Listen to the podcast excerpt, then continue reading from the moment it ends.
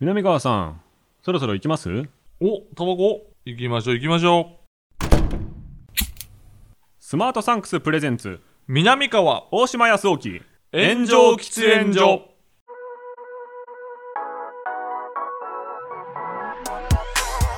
So long, I've been trying to fight the world. Damn wrong, everything I thought I knew. Hold on.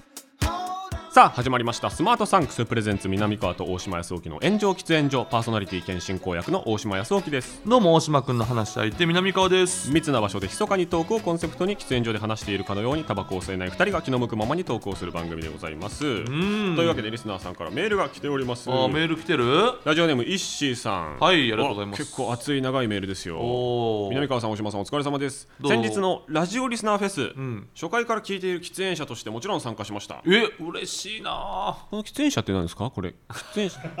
喫煙者っていうのはあタバコ吸われる方ってそういうことなんかあ。そう俺らって、あ、そういう呼び方にしてたっけえじゃあ喫煙所リスー。ナーのこと定定着してないこの方が勝手に言ってるってこといやちょっと決めた気はするそれ、大島くん発信よね。はいででもも、でも使ってもらってるとびっくりするなんでよ。いや、それむちゃくちゃやで、それ。いやいいですよせっかくメールもくれてさ。とうございますうん、はせっいかくむちゃくちゃやん。喫煙者でええやん、もう。 はい、すみません、喫煙者でございますという、えーよどみない進行の大島さんと、体全体を使ってルカちゃんのゲラを熱弁する南川さいや、あれ言い過ぎたよな。ん、まあ確かにね、ちょっとな。大人がね、ルカちゃんに対して何もないんよ、俺は別に。ルカちゃん、来てほしいですね、うーん。なんか、本音で、うーん。いや、す違いますよとか言ってほしくないですか、まあ、そうやね。ほほんまに野暮な大人やなと思われたやろうなと思って、俺もちょっとルカちゃんねに申しし訳ないな一と。方的にどうしてもなっちゃいますしね、そうそうそうそう、そうやねね確かにだからそうなるとルカちゃんに来ていただいて、んいやいやおかしいじゃないですかみたいな、うん言ってもらわないとそうに、古典版にむしろやらそれうそたうそう方がいいかもと反思う。論の余地がね、はいないことにはどうやって連絡を取るのかは知らない知らでなすいがで。す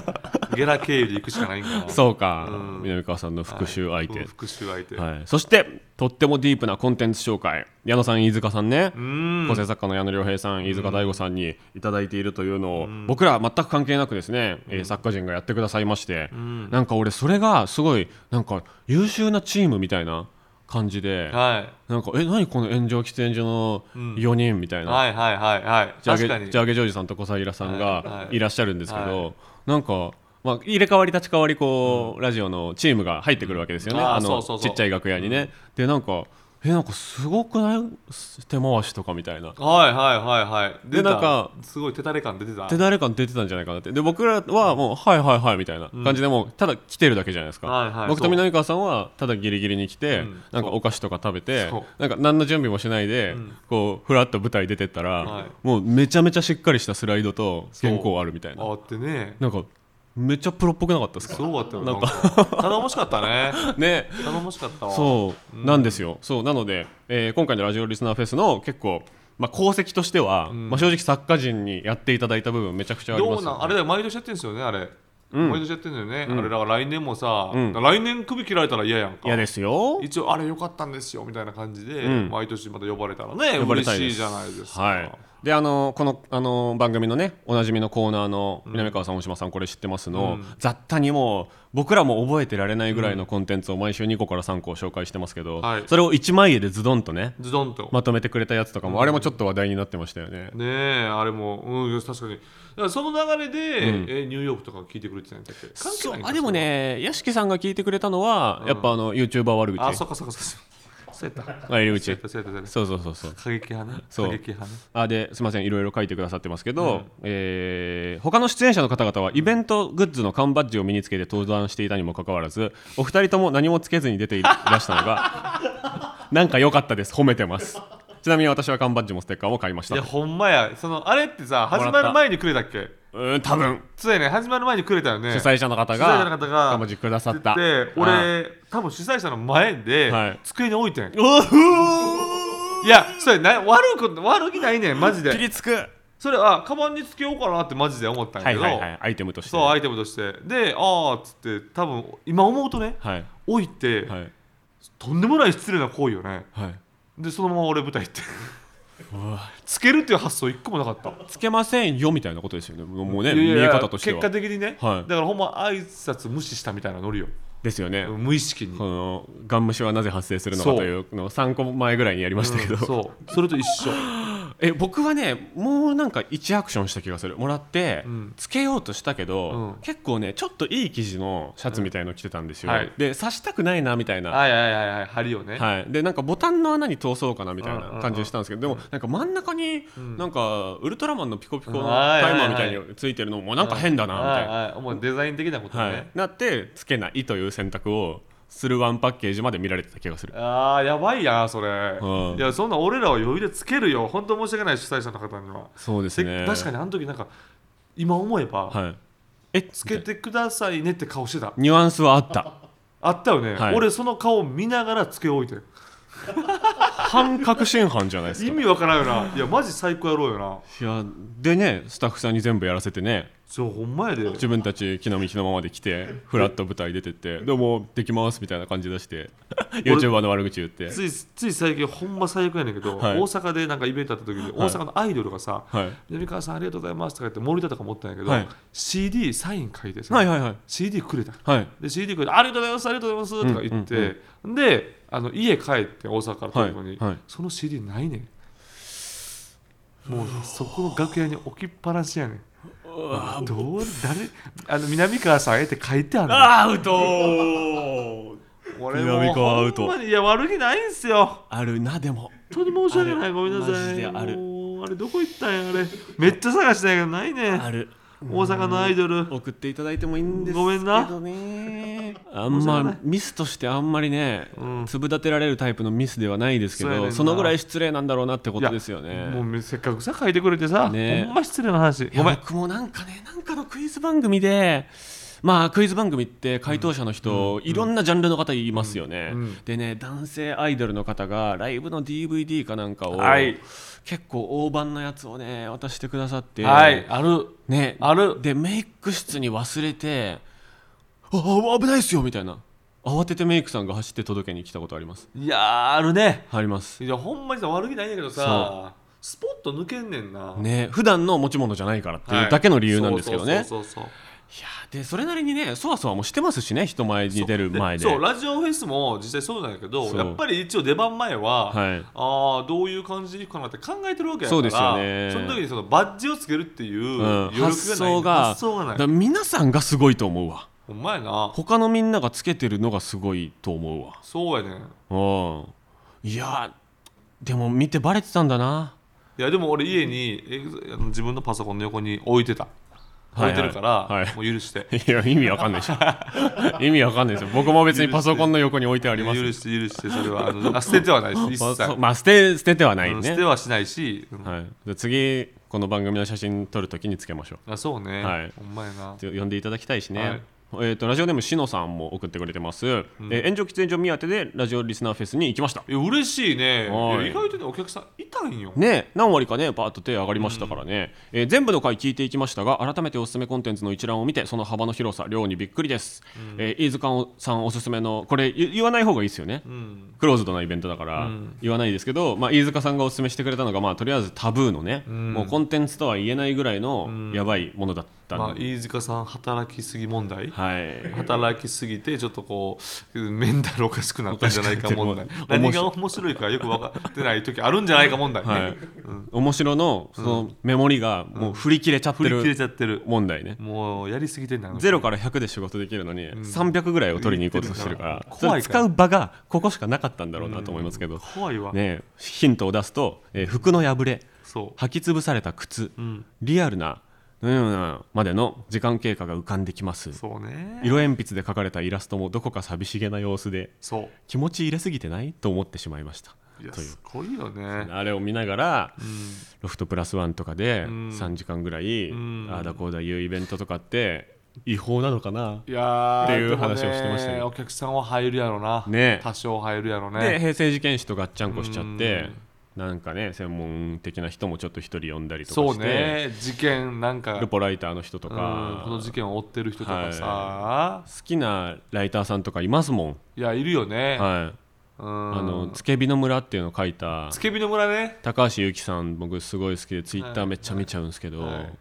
そういう方に来ていただいて、はい僕らがなんか勘違いであこういうの話あったよねみたいなところを、あそれはね実は勘違いでみたいなあーめっちゃ言ってほしくないですかあー言ってほしい、ね言ってほしいそういうのやりたいですよ、いや俺も確かになんかアベマの番組で、はいあのー和歌山のはい事件はのい真相、カレ彼はいの事件の真相を知ってるはい人がはい CM 中に言った言葉が忘れられへんねん俺もう忘れられへんねん CM 中に竹山さんが「これどうなんですか?」って聞いいてや「あこれはこうです」って言った断定的な、もう俺らから聞いたら「えっ!」っていう断定的な言葉を ー今までで一番大きい声出たそう「もうえっ!」ってなったそれ俺もうあの全室で聞いて、ねいや僕もそれ結構この番組の初期にオフで南川さんに教えてもらいましたけあそうそうどえーっていうねうん、そういうやつがありますからあるしねやりたいですよやりたいイベントあの最近俺も本で読み始めて全然まだ読み始めたとこやけど、はいデスゾーンっていう本読んでえたわかんないですデスゾーンって栗木さんあの、えっと、エベレストにちあょああああ俺 YouTube めっちゃ見てるそう挑戦しはいすぎはて、いまあ、亡くなったんよはいもともとあの人芸人やってんだ、はいでで指登凍山傷で亡くなはっい結て、構亡くなってて登山の専門家の人とかかそらうめちゃめちゃ批判されてるそう方ねそう、はいその人の,、まあ、そのその亡くなるまでをはい書いたデスゾーンという、えそれは別の方が書いてるんですかそうああじゃあ客観的に客観的にちょっと批判的なことも書いてあるんですそうかあね今そうそうそう、ええしっかりいろんな多角な多角方面からはいこう描いてて、すごいよなぜこういう人物がうで,、できてきたのかとか、うんうんうんうんなぜこの彼はこういう行動をしたのかみたいな、はははちょっと面白そう今読み始めたばっかりだからねあれだけどめっちゃおもろそあれすごいっすよね、う、うん、僕はねちょっとそうね前回も話したけど YouTube に登山系の嫌な話がめっちゃ出てきちゃはうい状態に今なってて、はいそれで知りました、あそうね、はい、それのまとめ解説みたいなやつめっちゃあるんですよ、い、やわかるやっぱさ登山の、うんまあ、これ業界って言っていいんかわかんないけ業ど界はい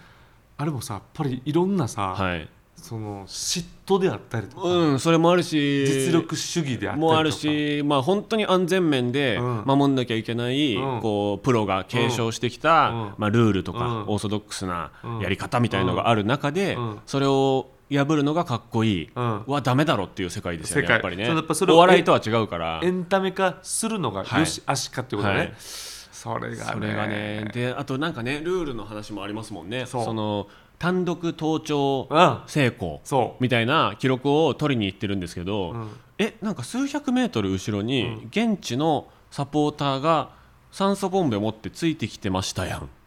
みたいな俺はね、のがめっちゃあるんですよね。うん、でいやいやでもそれを意識しないでやったから単独ですみたいな、うん、ことをそう言ってる曖昧やねんなどういうみたいなうん、面白いですよね。でもさ俺はほはいんまにその世界が分からんから、はいはいはいほんま素人意見なんやけど、はいその単独盗聴したから、うんうんそのななんなんって思ってしまうのよまあ元も子もないこすっとを言うとねごいことなんやろうけど、はいだからそれね、まあ、すごいことやと思うねんけど、んそれをしたうんとということで、んどういう効果が得られるのかなと思うわけ、はい言うたらえ m 1取ったからこの仕事この仕事この仕事があるみたいなことであー単独登頂をしたら、はいどういう名誉だけなんかあなでも多分次の活動がしやすいように、んスポンサーとかがつきやすくなったりとかなるほどなるほどなるほどなその登山具メーカースポーツ用品メーカーとかの人たちが、んまあ、熱視線を送ってくれるということですよねそういうことなんだだからってういう意味で言うとある意味詐欺でもあるっていうっなるほどねあそうやねていうことになるわけですそうよねやそうやルール守ってなかった場合確かに確かに確かに他の人たちはちゃんとやってるのにっていうのもあるわけですだから芸歴ごまかしてた新一と一緒ってことやなああそうかもしれないですね芸歴ごまかしてたしラーメンコンテストではい確認つけるあどの世界にもあるんすりますただそれが可愛いか可愛くないかそっうていうこそとうそうで言そううと許登山容できるかできない、はい、他の人たちも命張ってて自分も死んじゃうリスクがある中でやるのは、より大変なことになるよとだから絶対大島君も見たことあると思うんだけど、はいある YouTube のはいジュニアさんがとか出てる番組で、ある登山家の方がいてて、そのその僕が今本読んでる彼の話になるんですよ。はいはいはいはでその彼彼はどうなんですかって言うとジュニアさんからしたらやっぱり有名な人やから、うん登山界では、はいすごい人なんやなと思ったら、ああいいよあの人は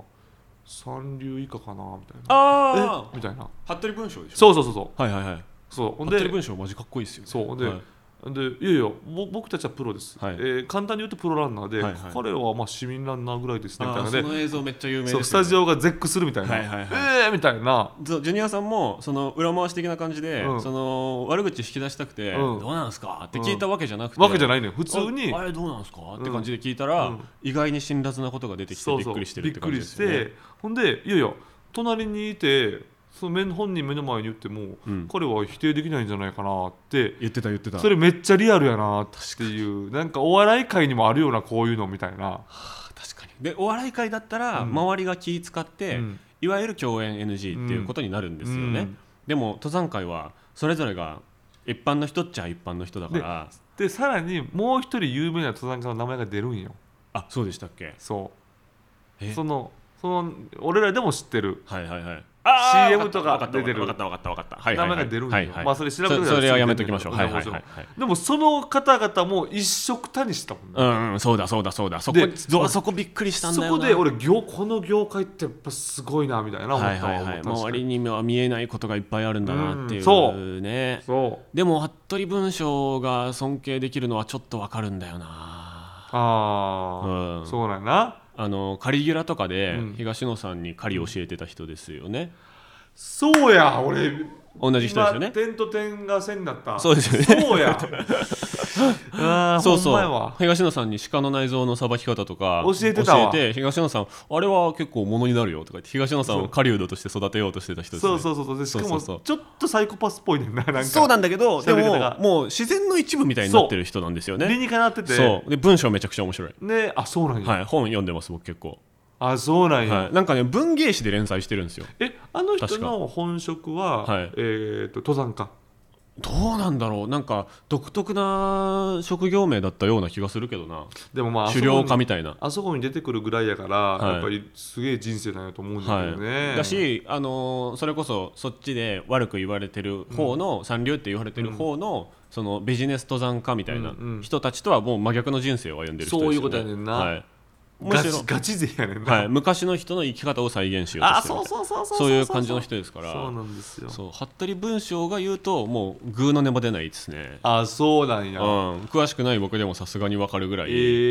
レー、ベルが違う、えーいやーあれはうんそうか、確かにいなんか動画として見てしまうから、ねそこからこうどんどんどんどんこう入ってきますね最近入ってきますおすすめにはいおすすめに入ってそんなに見たいわけじゃないのよっていうきますねそうねあれはすごいんだよないやすいませんいやいろんな業界もねあるんそでうすよ聞きたいうんオフレコでしか聞けない話って絶対あるからあんねんあのー音楽業界のも聞きたいし、うん今時やっぱアイドルのも聞きたいし、俺あの服屋でバイトしてたしてるでしょででこの昨日まで岡山行ってておで岡山のそのデニムのおいや小島って結構ジーンズすごい入ってるじゃないですか、でもその岡山の奥の方行くとちゃんと縫製とかほうほう染めるとかの工場とかをずっと見学してたんですよほう YouTube 撮りながらほうそこもねすごいの世界がやっぱり世界が裏側がそのその世界自分裏側があるんですディープでそそれも人と人とのせめぎ合いがあるからあーやっぱりどんな業界でもあんのよねね寿司屋の話とか聞きたあー寿司屋もいいね寿司屋もさあいつのあれがさとかさそう、はい、あれは嘘嘘嘘みたいなそうそうそうあこれ食べちゃダメだよとかそうそうあんねんマジでこれで350円も取ってんの頭おかしいからとそかう言ってほしいですよもうめっちゃその有名な生地 めっちゃ有名なあのあのアパレルブランドとかもあれもな縫製マジやばいからとか全然雑だからあれユニクロロで買えるからそうそうそうほぼ同じだからそういうの言ってほしいあですんなん言ってくれたらなあれをさ有料のさほんとはいクローズの場でさ、ロフトさんでちょっといい、はいやりたいねで配信の方を高くするうんそうそうそうそうそう配信あれば3500円あればいいですねそう、うんちょっと検討していきましょう。ははいい、本当に飯塚さん、矢野さん、ありがとうございありまがしとうた。ございました南川と大島康雄の炎上喫煙所この番組は最短1分で感謝を送れるギフティングサービス、スマートサンクスの提供でお送りします。南川さん、はい今回もリスナーさんから差し入れが届いております。嬉しいじゃないですか何でしょうかおお、ミニミニザコシ。ガチャに入ってます。ええしうわーすげえ師匠に見えます。いやー師匠というよりもちょっとあの海外のレスラーみたいな感じになったけど 結構海外のレスラーっぽいけどなあー、でも顔師匠だ。えーでも師匠よねこの、まあ、師匠も掘り深いからねねえ、はい渡辺謙さんに似てますからそねうそうそうそう似てるんですよこあここのの子供の頃めっちゃ可愛いからねうわそうこの誇張の感じ独特だなだってやっぱあ今大島君が持ってるのはハットかぶってるからあ師匠感あると思うねバージョン違うそう俺のはこれやから結構師匠感がちょっと薄いというかネタ中のそうネタ中ネのタネタ中もまあこハれットかぶってますけどこれしかもさおそらくなんやけどえっとね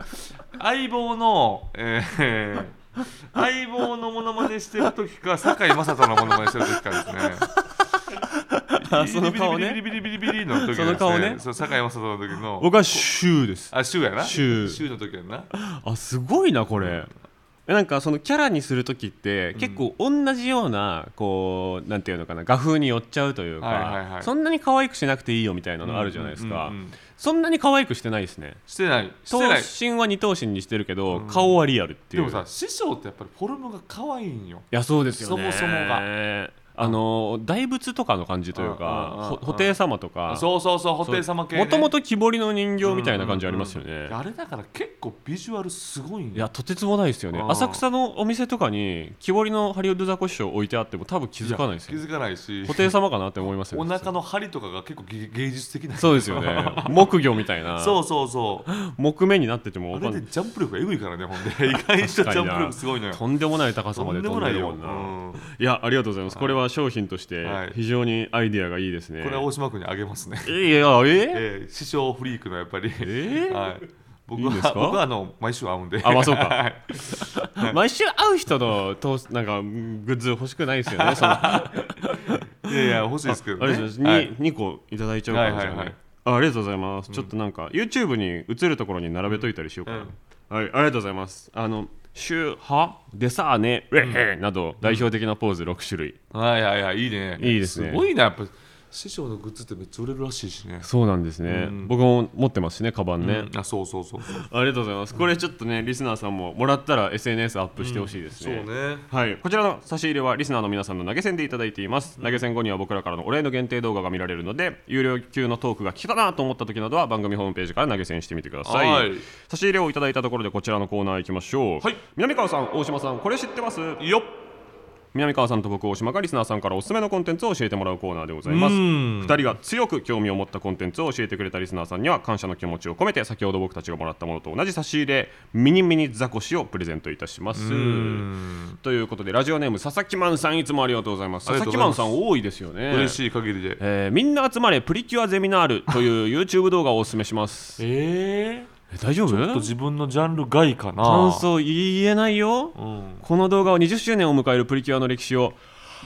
藤原の原西さんが講師となりあ授業をしてくれる全6回の動画ですあ、なるほど。見た見たちょっと見たよこれいや原西さん好きやねんな。そうですよね娘さんだまあ、まあ娘さんがいらっしゃっててっていうことやと思いますけど、多分、うん多分ね、わかんないけど。普通に好きですよねでもね、うんうんうんうんえー送ってる時点では2回まで配信されてますあ、結構新しいやつだじゃあうんうん、うん。あ個人的にはプリキュアはほぼ見てこなかったのですが生徒役のフジモンさんが程よく突っ込んでくれるので、えー知らない側からでも楽しめます1本20分の動画があっという間ですあ、あってことはそれ藤原さんの YouTube ってこと、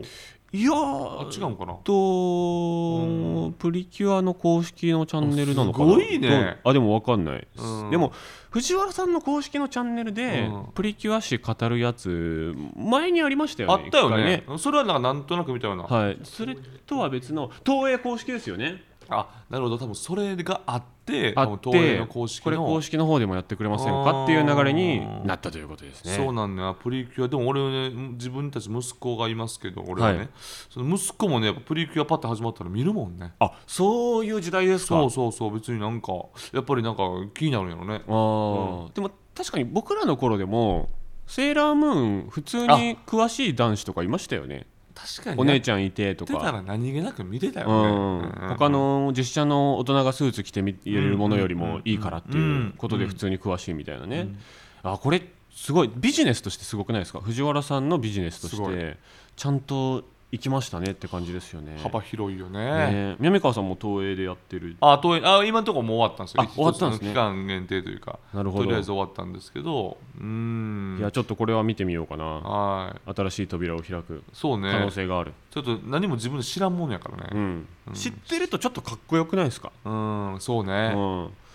仕事の幅も広がるしな多分いや、そうやで。はいちょっとこれ見て詳しくなろう、勉は強いしましょうはいラジオでもたまに大阪さん、はい私がお二人にお勧めしたいコンテンツは、サンリオピューロランドで2018年から上映されている「かわいい歌舞伎ハローキティ一座の桃太郎」というショーですうわーなるほどね今日はなんか今日はいいジャンルやね師匠、プリキュア、うんハローキティというねあ いやいや師匠違うでしょ師匠でもサンリオ的な、ね、いやいや感じもありますよ、まあねおフォルム的にフォルム的にフォルム的にうんいや正面シューって言ってんでないでしょサンリオに正面シューはないか、肌露出してる人もあんまりいないもんなないよデサーネとかないしねサンリオめちゃめちゃ服着てますよねそう着てる着てる着てるめちゃくちゃ着てる裸やからね多分そうか、えー歌舞伎というよりはミュージカルなのですがほあまりにも優しい世界が繰り広げられ涙が止まりません、ううんこのショーを見るためにピューロランドの年間パスポートを購入し通算で100回以上見ていますが、なかなかった時がないですえこのショーが素晴らしすぎてサンリオの株も買いました、えーいきなり大人ちなみに私は38歳の男ですおおそうなんやほぼ南川さん俺と同じまあ同じ世代やね、はうん100回以上見てるんやい、入り口知りたいな入り口が娘さんなのかどうか結構大事ですよね100回以上ってことは、うん子供から通算なんじゃないの子供の時からというかそ子っ供のか時からはないんかでも2018年から上映されたので2018年から5年で100回行ってますよこれはちょっと全部行ってんじゃないですかこの人そうなると 全公演行ってんじゃないですかそうなるとちょっと参考になれへんぐらい異常な人なんです確かにね 言ってしまうと言ってしまうとねもうちょっとなんか、うん傾斜を用意していただきたかったですねスロープがない確かにいきなりの段差がでも俺この前初めて俺あのサンリオピューロランドの前まで行ったことある、前はねその近くにモルックの営業があったから、はいあああああちょっとれ謎サンリオピューロランドってこの辺らしいではいはいって言って、ああそうなんや行ってみようかっつって男3人で行ったんよはでもさあれさ俺知らなかったんやけど、はディズニーランドみたいなこう野外なのかなと思ったらあれ全部室内やねんねああ全部そうあれ室内というか建物なのよそうねなんサだ、ンリオピューロランドっていう建物やからへー中は全部その室内なのよなるほどであこんな形なんやみたいなへすえごい人なのでこれゴスロリって言ったら失礼かもしれないけど失礼でもないかまあでもジャンルとしてはういうそういう方向のうんそういううファッションのはい女の子たちがいっぱい出て、へーそこにやっぱりスキンヘッドがおったからやっぱり違和感でしかないよねみたいな人いなかったですかいやいなかったああそうなそんのだ時はねうんうんうんえーだから行くにしてもやっぱり女性と行かないと、んなんか言い訳が成立してない感じみたいになっちゃいますよねちょっとねあーでも男同士はいたような気もするけどねあそうですかでもね南川さん森田さんタメ口さんみたいな人はいないでしょ、うんいなかったと思うでしょ多分うんなんかもうあ茶化しに来てんなこいつらああまあまあその空気出たら終わりですよねうんそうそうだからこいのねだからそそくさと帰ったああ、うんすいませんみたいなうんなん感かじになあるかんなと思ってこれ入り方の作戦を立てたいですよねまずうねん動画とかでも見れるのかなというわけでプリキュアかハローキテうんィいや歌ま舞あハローキティ歌舞伎ちょっとハローキティ歌舞伎ちょっと俺ハードル高いなって思っち高ゃっていてですねそうなると今までいただいた中で一番高いかもしれない、うんやっぱ藤原さんというスロープが欲しいなっていうスロープですねとこれはねやはりプリキュアゼミナールですねはい、はい YouTube でも見れますから、はいというわけで、えープリキュアゼミナールを教えてくれたラジオネーム佐々木マンさんにはミニミニザコシをプレゼントいたしますおいというわけでこのコーナーは以上となりますコーナーへのメールはスマートサンクスのウェブサイトにある番組投稿フォームからお願いしますあなたのおすすめコンテンツ教えてください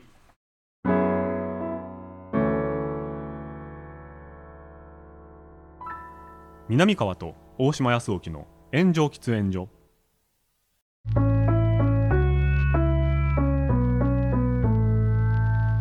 スマートサンクスプレゼンツ南川と大島康沖の炎上喫煙所そろそろお別れのお時間ですはいありがとうございましたとうわけでイベントの話からイベントやっていきたいねという話からうん登あ山結家の話構なんか今回は有意義な話できたよねあそうですねちゃんとラジオっていう、うんちゃんとポッドキャストっていう感じですうんねしましたあそういうなんかリスナーさんと触れ合うってやっぱねおためごかしで言うことも多いけどでもやっさぱそうね本当に大事だなと思いましたねしかもさリスナーさんからしても、うんいやこの業界注目してくださいよっていうのもあリクエストお便りがあるかもしれへんから私出れますよみたいなそう言えますよ私みたいな私ブリーダー業界の闇出ますよあー絶対あるからねある絶対もうやめましたけどそうみたいねほんまねなはい、私保育士の闇言えますけど俺あのー歯医者でもバイトしてるからあ歯医者の闇めっちゃおもろいからうわー歯医者まずまずパイロット版で、うん僕ら二人が身を削るのやります、ね、あ そうや一な回 受験業界のや闇とか受験業界あそう受験業界もあるわな、はい東大に行ったわけやから、はい東大の行き方でう、んこんなお金かけなくていいよっていうやり方であるわけでしょ、めちゃめちゃありますよあそ教育はもう地獄ですようあそお金かけてんの僕は頭おかしいと思っちゃいますううわこれこの聞けた子供いてる身としてうは、んでこういうふうにしたらいいですよって俺にアドバイスしてくれるわけよあいやあると思いますこれが一番いいですうよんっていう、うんうんうんくわーよかったいやこれめっちゃいいよこれ、んこれめっちゃいいよマジでこれから子供とかで似てる人とかやったらそうですね、うんちょっとやりましょうイベントそれをやろうよ、それはい受験業界で やえぐいるっすよいや俺めっちゃ俺とあのああもうねで言いそうなんだけどはい、ある某家庭教師のテレアポやってたかうら、んうんうん、 10年ぐらい、いやもうそこにもうすでに闇存在するでしょだってめっちゃ存在する、ねえであとお母さんとお父さんのんパワーバランスがはいはいこうだとこうではいはいはいはいはい、はい、とかももうただのあるあるですからねもあうそう一個一個の家庭からしたら大変なことだけど、うんもう大学生はあるあるだと思ってバイトに来てるみたいな。ああなるほどねあそれどうなんみたいなそのコンビニの店員がお客さんにあるある持つのは全然いいじゃないですか、うんうんはいはいそれを子どもの中学受験でうんもはいやってるこのこの不健康さね、ああそういうのもすごいありますけどねそうか中学受験の闇なんかもいくらでもあるわいけだくらでもあれもうここで格差始まってんだってもう思うことばかりですねもうえ大島君は中学受験してるんだっ僕はねこれも闇なんですけど、はい小中高一貫みたいなとこなけんでやすよば闇だらけ ですよやばもすごっうで中から入ってくるやつもいますしねえもういろいろやな高から入ってくるやつもいますしうねん、小中高一貫と生粋やな闇闇の塊 闇なんかそれ分からんえだって高校受験してちょっとだけ言うと高校受験しためちゃくちゃ頭いい、うん都内でえーっと共学で一番難しいとこなんですよ高校受験は、はい、はいに小学校からで1分も勉強してないやつが同じ学歴になるんですよああまあそうねっていうそうねそうそうそう確かに確かにそうねでパワーバランスとしては小学校の1年生からいるやつの方が友達が圧倒的に多いので、うんそっちの方が、まあ、いじめっ子じゃないけあどボる種スみたいになってる学校のヒエラルキーがはい高くなるとスいクう、ールカーストスクールカーストのが中に勉強がない世界ないでっすよていうことやろなそうそうそうでそれはある種すっごいシンプルに言えば金ってことやんなそう育ちってことです いやイベントの夢が広がりますねイベントやっていきましょうちょっと皆さんもそういうメールもぜひいただければと思います、えー番組への感想コーナーへのメールスマートサンクスのウェブサイトにある投稿フォームからお願いしますあなたの記憶に残っている平成事件史次回第6年目ですね6年目来たお願いしますお願いしますハッシュタグはすべて漢字で炎上喫煙所僕たちに話してほしいテーマなども募集していますんまた番組を聞いていて面白いと思ってくれたらお気に入り登録とレビューでの評価あのポッドキャストでのチャンネル登録などぜひともよろしくお願いしますよーし大島君焼肉食いに行くか行きましょうあざーすごちそうさまです